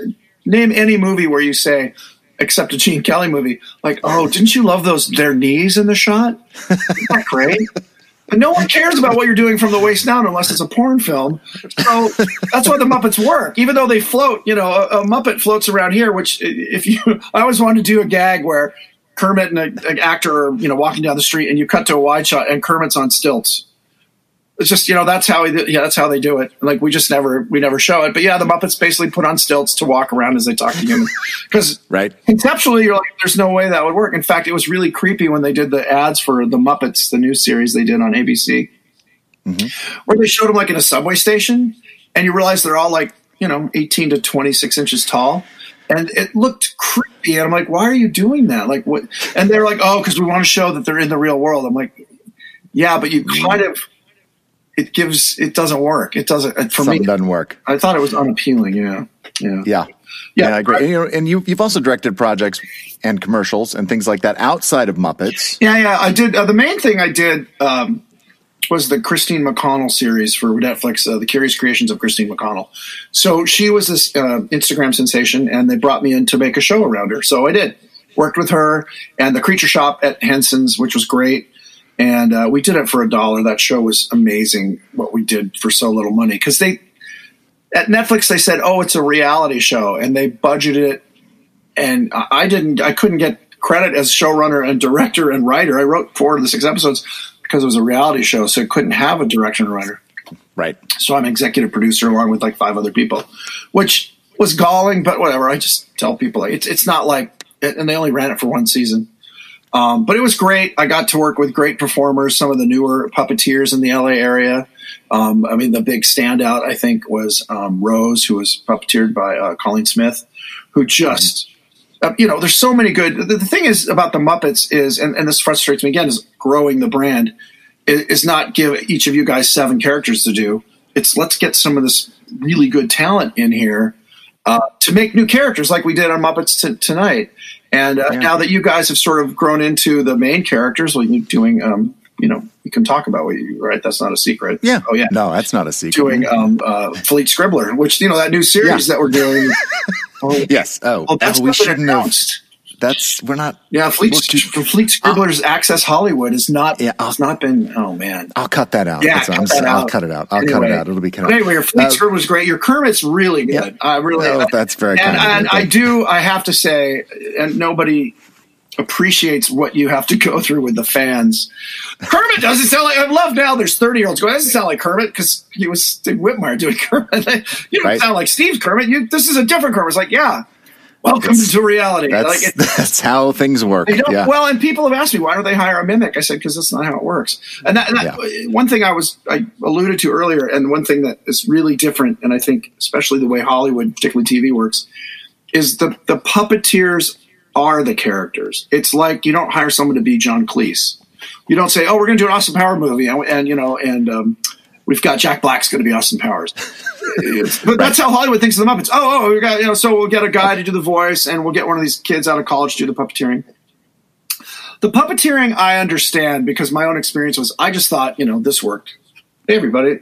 And then you start working with the Muppets and you realize, and you watch people like Jim and, and Steve Whitmire and you, and just the, these guys are so good. I- the thing that caught me was probably in the early 90s watching whatever we were shooting, and I saw a puppet think. And I think it was Steve doing Kermit. But, and he wasn't just thinking, he was, hmm, uh, just subtle. And you're like, it, it, it made sense to me why why the company was so precious with good puppeteering as opposed to anyone who can go like, "Hey, everybody, how's it going?" I know. Just Um, flap your mouth around. Flap your mouth Yeah, around. it- and but people are not sophisticated. I wasn't. I was a puppeteer and a puppet fan. I wasn't sophisticated enough. It's like I know guys who can play the guitar, but then you hear you know someone play you know Sir- what's his name, a Segovia. You're like, oh. I, I know, yeah. I worked on a great show last year created by a buddy of mine, Tim Doyle from Dinosaurs. He did a show called The Kids Are All Right. Incredibly smart show. Very nuanced. Eight, uh, a fam- like uh, Irish Catholic family in LA with eight boys and, and, and the nightmare of that. But it was subtle. It wasn't like the Goldbergs, you know, mm-hmm. which is like really broad. Too smart for the room. It was, and the writers there were like, I, I went in because I directed an episode. And I went in with Tim and he said, This is how we do it. And I said, Oh, so you know what to be funny. and I was kind of making a joke, but he was exactly it. They didn't want it was a comedy writer's comedy write, writing. You know what I mean? It wasn't like we're not going to go for the cheap jokes. We're going to be subtle and sophisticated. Which again, if you write comedy or, or you're a fan of good writing, you'd be like, that show was great. And all the critics were like, this show's amazing. But you know, America wanted Roseanne or the Goldbergs or something. And not that those shows are bad, but there's a thing where you can go, oh, I mean, uh, there's been terrible puppetry that's been super successful over the years. Absolutely. I mean, Alf was not a great performer. It was a great show. It was funny. It, it got the job done. But you can watch it and go like, "Oh, his eye focus is terrible." You know, again, but you and I know what that means. Most people are like, "No." Most people don't. He's, yeah. he's looking over the direction of where the guy. But you're like, "Yeah." But once you see a puppet think, you're like, and and Alf got better, just like anyone does. But and I'm not picking on Alf. I'm just saying, as as puppet snobs, because we're used to amazing people, you can kind of. um lose focus on what are we doing. you know, if Skippy the Skippy the, the lizard goes like, "Hey, everybody," and you're laughing your ass off, the Muppets. I, I, am afraid we we do, and we're not. But yeah, I'm always wary of painting ourselves into a corner of like, oh, this is not only with Precious with the um the concept and like they're all sweet to each other. we all learn a valuable lesson, but more that we don't get so subtle that we lose people. Like it's still like I said, I don't want to make someone cry. I want to make them laugh. And and and I don't think puppetry the way the Muppets do it. Now you could do amazingly moving stories with puppets. I've seen again out of Europe uh, amazing things about the Holocaust and um, you know just uh, even things about um, the Vikings done with puppets that were just stunningly beautiful and moving.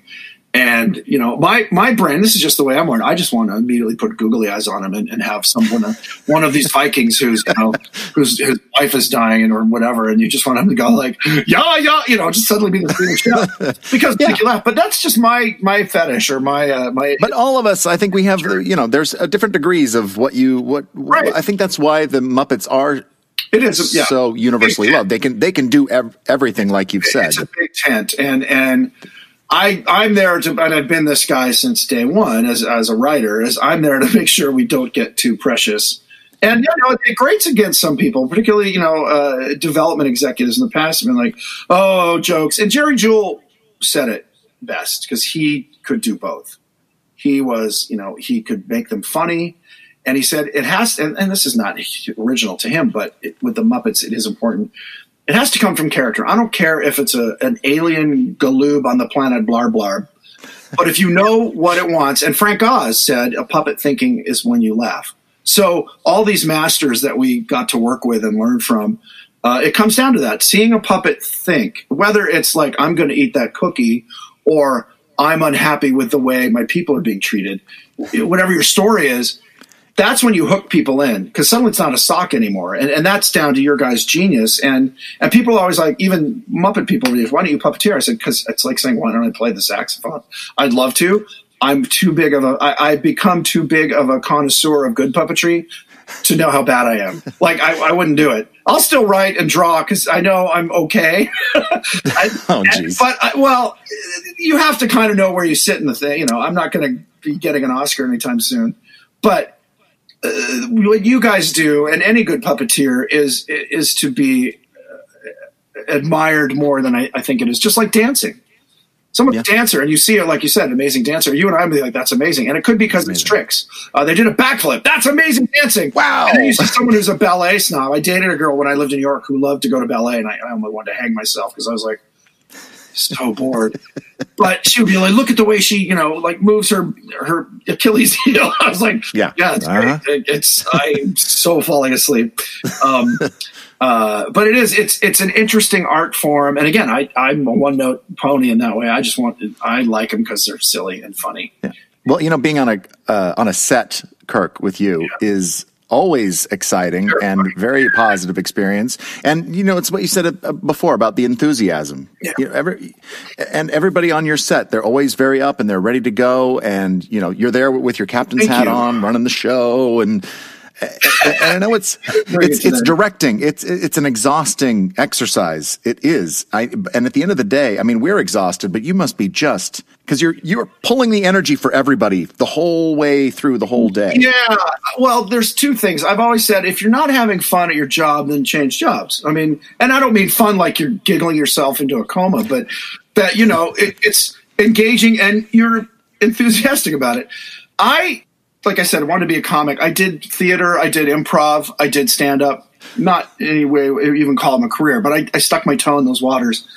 But doing, I did probably more theater, musical comedies in high school and you get energy from an audience. Well, a stage is, a, as Bill Barretta said, it's a captive audience, and he said you run it like a stand-up. I said, but working with directors who are are leading by example, like this is fun, like let's, and and also trying to create an environment where ideas are accepted, as opposed to, you know, I use Jim Cameron as a as a, a, a scapegoat for this stuff, but you just hear. I've never worked with him, but you hear stories about his sets are like people are terrified to screw up and all that uh, I'm like, you should not be terrified to say or do anything, you know. Right. Uh, again, what we're doing is puppets doing comedy. Yeah. If you, if you get serious about it and you're, you're, you're, you know, grinding your teeth and, mm, I, am like, well, I, I don't know what that's like. I've never been. What's the point? Yeah. You know, what's the point? Yeah. And I've, it's that old story that I've heard throughout the years of Jim would take an idea from the janitor. Yes. If, if the janitor had a good idea, he would take it.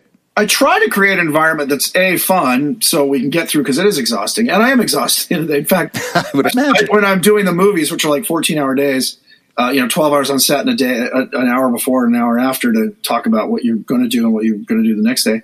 I would go to lunch. I would have someone get my lunch, and I would lay down and like literally like a mummy and just go unconscious for about 20 minutes. And and I, because I'm so tired, I could do that and just shut down, like go into a blank space. And then they knock on the door, say my lunch is ready, and I'd have 20 minutes to eat my lunch. And it's really helpful. It's and you read about people, you know, great thinkers and artists who do that, like that catnap thing. But I find it helps. But I'm, I'm glad you hear that because some people, I think, early on thought it was, you know, look at me, look at me, look at me, and it's more like I can be silly and say anything, so you should feel comfortable being silly and saying anything. And again, it depends on personalities. I know uh, some somebody once said, you, you know, you're you're not in front of the camera and and well they were being a little snarky and i said no i i know but i'm trying to create an environment that's fun and like that guy's having fun so we can't get too you know uh, yeah, I mean, well, it's it's all part of, your, and it sounds to me, and it feels like you know, it's part of creating a collaborative atmosphere. yes and jim Which is it. I super mean, important. jim wasn't as silly and and kind of gag and get you know jokey as i am but and he was actually it's funny jim was very thoughtful i mean if someone said you're going to do it a jim impression in one sentence it'd be like hmm that's lovely you know he wasn't like hey what a great idea you know he wasn't guy smiley he was this kind of beatnik philosopher but he loved the guy smile. I mean, Richard Hunt, you know, I mean, the, people like me, he, he liked to be around kind of nutballs that were effusive because you could see it made him giggle and, and almost pull out of his, his cerebral. It's weird. uh, And it's, what's funny is at home, I'm that, I'm that Jim. I'm the, hmm. And I just, I live alone. I'm quiet. Uh, people come to my house and it's full of art stuff, not you know, movie posters and black leather couches. I don't have a big screen TV in my living room because I am an introvert. I'm, so I'm this weird extroverted introvert. It's actually Ah. a thing they say where when you're alone, you're shut. And I'm alone 90% of the time. Like, you know, being on a set for three weeks, fine. The rest of the year, I'm alone.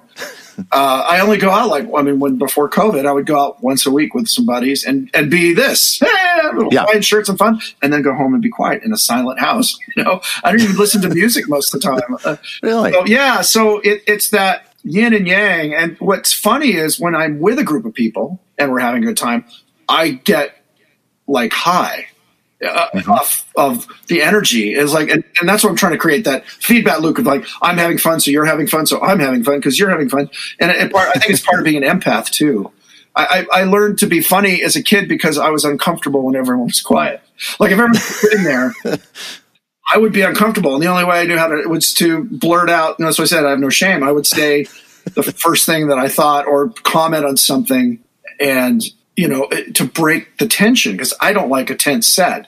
I I've been on tense sets where the director screams, and sometimes it's warranted, and somebody's screwing up, you know, goofing off, and. It, and even Leonard, I saw Leonard yell once in a meeting, and everyone was blown away because he was a very calm, very thoughtful guy, and he was just very frustrated, and things weren't going the way, and he was being sort of lied to, not lied to, but they were covering for mistakes they were making, and uh, he just finally banged the table. It was like, you know, and everyone was like, well, I'd never, I'd worked with him two years, never saw that, none other people had worked with him before, never saw that, but he was frustrated. So a well positioned explosion, if it's warranted, is fine. But most of the time, it's I you know conviviality should be the baseline. That should be the baseline. yeah, Yeah. especially on Muppet things. Again, I, I don't do I couldn't do a soap opera. I'd probably just keep making jokes. Uh, you know, Yeah, like, I couldn't. I can't picture that at all. No, That I would know, be doing a medical trauma. insane. what you should do is we should make a little toot noise right there, like I think it could be bowel cancer. Can't help it. I, I'm very impish in that way. You know, uh, uh, just a couple more things I want to Yes. talk about here. I want to talk about the Muppets Take the Bowl slash the O2. You directed those shows along with Andrew Williams, and you did. You directed all the video pieces, Yes. didn't you? Yes, did all the video pieces, the the Danny Trejo thing, and yeah, did all that. Yes. So speaking of uh, collaboration, Yeah. I feel like that's what that process was building that show. What, what- it- what's your yes, point of view? One thing we did, Jim Lewis and I have been saying it for a while, but again, we weren't in charge of anything. Was let's bring the puppeteers in because they were so lauded and such an integral part of the lauded within the company and a resource. We said, why are we fighting? And we're fighting it because that's not what you do in Hollywood, man. You don't bring the performers in. You don't. I mean, unless they're Tom Cruise or something, you know, and then they have to read, give their notes, but the, classic TV is you tell them what they're going to say and then you work with them, but they're not involved in the in the conceptual process. And and Jim and I were just tired of getting bitten on the butt by you guys saying I don't want to do that or whatever, which is fine. I mean, you're it's not just saying here see these lines like okay you're Kermit you you'll be thinking like Kermit, which is an asset, not a hindrance. Um, and so we said let's bring them in and let's do the Muppet Show live. And and so we brought you guys in, early and had a read through, and, it's a great again. It was a collaboration, which is how I think the Muppets should be done. And I know the the people at Disney now are much that because of the success of that. They're more open to like, oh, that's part of the process, and I think it's because the Bowl shows and the O2 shows worked so well. And I mean, all the critics like, oh my god, where is it? Where have they been? Why aren't they doing this? I still, and we've been saying that afterwards. Why are we doing this? Like, we, Why are we doing this? You can do it without being live. Um, yeah, we can. Uh, yeah, might be might know, be fun. and I know they're trying. Kirk, I'm going to ask you some rapid fire Yes. questions now. So Yes. I, I don't know how you'll do with this because Oh, your brain is uh, so slow. It takes so long to get started. But here we go. Are you ready? That's that's not the first question, but yes. here we go. Did I win? yes. What's the hardest part about working with the Muppets? the hardest part for me, because I've been doing it so long, is dealing with people who, well, that's not fair. I was saying dealing with development people and executives who don't get the Muppets. The Muppets, the hard part really is just like, how are we going to do this for the budget? Yeah, um, that's yeah. fair. That's fair. Okay. What's Yeah. the easiest part about working with the Muppets? working with you guys, working with friends. I, I think that's fun. It's always like this will be that's the easy part, um, and collaborating. So we can we all want to make a cool, fun thing. So that's that's easy. What's your biggest strength as a uh, director or a designer or a writer? Oh God. What do you think your biggest strength is? for Muppets or just in general. Just in general. I don't know. I, I think a willingness to, like you said, have anyone has a good idea is a good idea, and to play.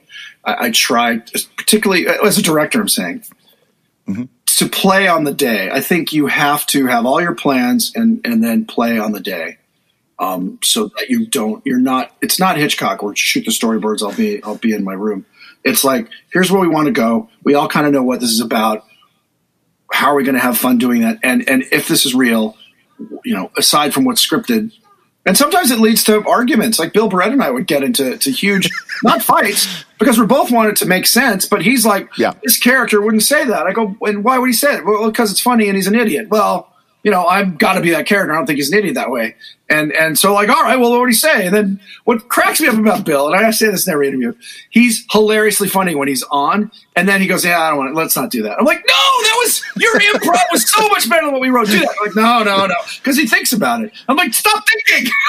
We're yeah, we're also always inside our head, and because we're looking at what we're doing, we're like, nah, it doesn't work. Yes, no, it works. No, no, I'm the. uh, That's the great thing about being the audience member or being the director of the Muppets. You're the audience. So again, because I'm an enthusiast and I like to laugh, I'm like, no, that was hilarious. And you're like, well, that I don't think that character said. I mean, you know, that's the other thing. Kermit wasn't always like, hey, everybody, I'm your best friend. He'd be like, shut up, Fozzie, shut up, Piggy, you're making me crazy. Right. And, you know, we forget that. So I, I think, um, so as a director, I think it's let's play I don't know, as a writer, I think it's just my ideas. I, I had a guy who read a pilot I wrote once, not Muppety, uh, say, You're either insane or you're a genius. And I said, Well, I, I hope to the latter, but Yeah. I don't know. I think my ideas are, I, I pretty much, I one time had an exec development executive say, I want you to pitch me the idea that no one else, you would not pitch anywhere else. And I had an idea and I pitched it to him. He goes, I really like that.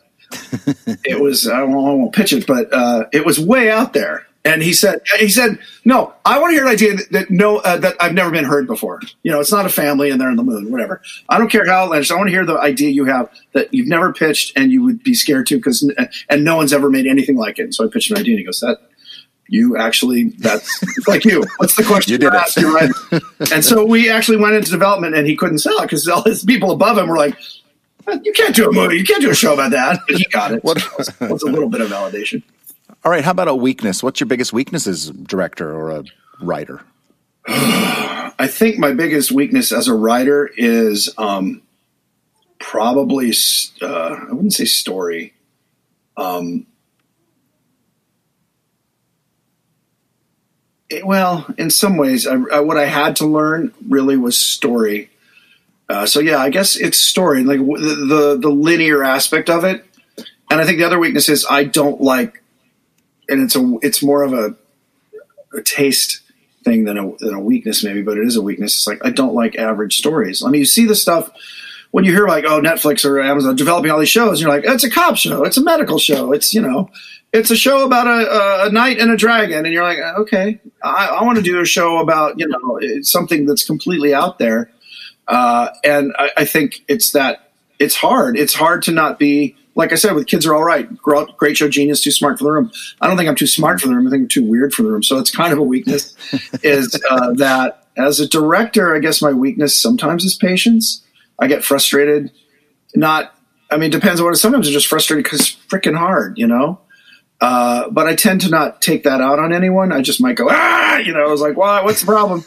um, and also, I get so giddy that I forget details. Like, uh, thank God I have good script supervisors because I get so in the moment as either an audience member or like playing, like, oh my God, you could do this and this and this, and, and we shot it, great, moving on. And they're like, no, no, you didn't do, you didn't do the part of the dialogue that explains the story. I'm like, oh yeah. Uh, so I, sometimes my enthusiasm get runs away with me. So I guess that's that's a weakness. I don't know. It, it's hard to judge Yeah. yourself. You tell me. No, I, I like that answer. I mean, I think it, My I weakness think is I that- don't listen. So what I'm saying to you is I don't listen. uh, what's your favorite thing about working with the Muppets? Oh, the play, the collaboration, the play, and th- there is no too. Just riffing off that, there's no idea too silly. Like it will be considered. It might not work, or people might not want to do it. But you, no one has ever said that's too silly for the Muppets. I've heard people say, you know, the, the funny thing is, and this is a whole other conversation, is that the reality issues we get to in story or script meetings. Like I remember one time, somebody had a problem with Oh, I remember. It was dinosaurs. We're designing the dinosaurs, and I designed uh, Fran and the daughter to have hair. And um, Brian Henson, once we sold the show, and we were designing wigs for them to wear like that hair, he goes, well, yeah, "Dinosaurs wouldn't have hair like that." I said, "So you having a reality problem with the walking, talking dinosaurs that live in a house and go to jobs because they have hair?" He's like, "Yeah, I mean, we should do." And his, he wasn't wrong. He's like, "We should do spines and horns and things that look like hair." I said, "Yeah, but it just it cracked me up." Like, yeah, you're right. That's, Yeah. that is over That's too That- far.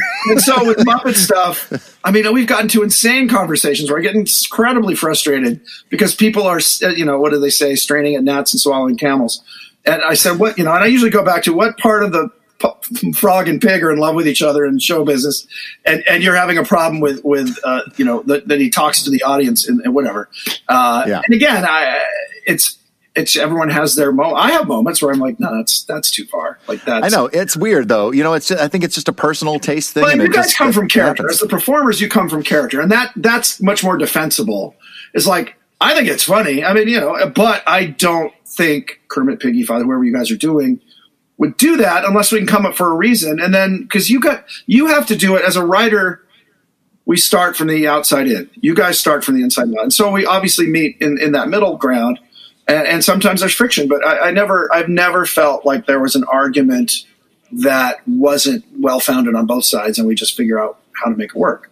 But that's that is collaborative Yeah, art. Anything, musicians, puppeteers, whatever. Speaking of, if you weren't a director or a writer or a producer or a designer or all of those things, what would be your career? Don't say of- accountant. Uh, yeah, I thought about it. I probably would have gone into the biological sciences, not medicine, but probably I, I was really interested in biology, marine biology, um, particularly cetaceans, dolphins, whales, because of their intelligence level.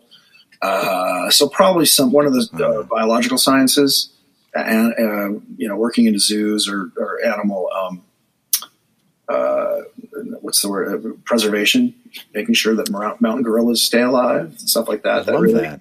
that's a big thing for me. Uh, probably why I like the Muppets. You know, either way, I was going to work with animals. Uh, I wanted to. I, I, my other so- job would have been somewhere in the sciences. I love science. Uh, I wasn't smart enough for physics, but I love like theoretical quantum physics stuff. Fascinates me. Um, but cool. you have to know a lot of math. So it was Yeah, like Da Vinci. yeah. Was a big hero of mine, and he was art and science, and I love both. And I realized art was a hell of a lot easier. You didn't have to be as smart. so maybe Okay. that made me smarter. Maybe. so my last question for you, Kirk, Yes. is uh, Jerry Nelson once said to me that Sesame Street is great, you know, uh, but you should always have something that is your own that you create. Yes. So my question to you is, what is that for you? Well, that's the show that I was just telling you about. Uh, two things: Yeah. Captain, Randy, Captain Randy's Submarine, which is sort of an adult version of Pee Wee's Playhouse, but gets all my friends to do short. Like they they would show a cartoon, everyone would contribute short segments, puppet animation, whatever, comedy bits, and then the other one is a puppet sh- troupe that does comedy that isn't the Muppets, but is just another option as opposed to just the Muppets doing that. So those two things. Look for Kickstarter. Yeah, yeah, uh, you are actively working on on. Yeah, yeah. I mean, COVID and uh-huh. other family matters have, have kind of slowed things down, and the election and all that madness. But I am working on it, and probably it was going to be this spring, but now I have some jobs working with you guys, so it might be pushed to summer. But yes, Kirk, thank you so much for for talking to me. That was awesome. thank you. I love chatting with you. And your name was Mark. Is that it? Mark. It's close enough. Mark Vigel. Mark Virgil. That, yeah, it's So- close. That's fine. There you go. That's Below the Frame. We will be back with a brand new episode next week where we'll be speaking with Alice Dinnean. Get updates and stuff about Below the Frame and Muppets and Sesame Street and pretty much anything I feel like posting on my Instagram, Twitter, Facebook, and TikTok accounts at Welcome Matt V. Or, you know, you can just search Matt Vogel. Below the Frame is produced by me, Matt Vogel, and if you like the show, please rate and review it wherever you get your podcasts. Thank you very much. The theme song for Below the Frame was written by Stephanie D'Abruzzo and performed by my band, The Mighty Weaklings. Our podcast logo was created by Dave Holteen at daveholteendesign.com. Thanks to Kirk Thatcher, Alice Dinnean, Julianne Buescher, and as always, my son Jack, for being a part of this episode. And thanks to you, the fans, for listening. I am Matt Bobo. We'll see you next time when we go below the frame. Bye bye. Go, go, go below the frame.